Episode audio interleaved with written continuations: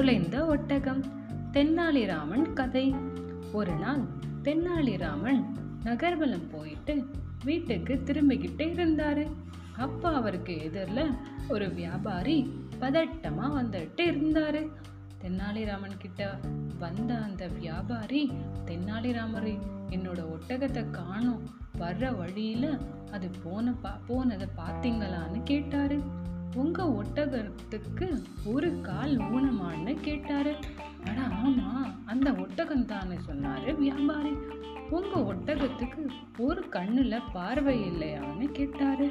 அட ஆமா அந்த ஒட்டகம் தானே சொன்னாரு வியாபாரி. அந்த ஒட்டகத்துக்கு மேல ஒரு பக்கம் கோதுமையும் ஒரு பக்கம் சர்க்கரையும் இருந்துச்சான்னு கேட்டாரு. அதுக்கும் ஆமா ஆமா அந்த ஒட்டகம் தானே சொன்னாரு வியாபாரி. இல்லைங்க. நான் அந்த ஒட்டகத்தை பார்க்கவே இல்லைன்னு சொன்னார். அது எப்படி? நீங்கள் சொன்ன எல்லா விஷயங்களும் என் ஒட்டகத்தோட ஒத்து போகுது அதை பார்க்காம நீங்கள் எப்படி சரியாக சொன்னீங்கன்னு கேட்டார். நான் வர வழியில் ஒரு மிருகத்தோட கால் தடத்தை பார்த்தேன். அது வித்தியாசமாக மூணு காலில் நடந்த மாதிரி இருந்துச்சு. அது வந்த பாதையில எல்லாம் இடப்பக்கத்துல இருக்கிற செடிகளை தான் சாப்பிட்டுக்கிட்டே போச்சு. தவிர இன்னொரு பக்கம் திங்கவே இல்லை.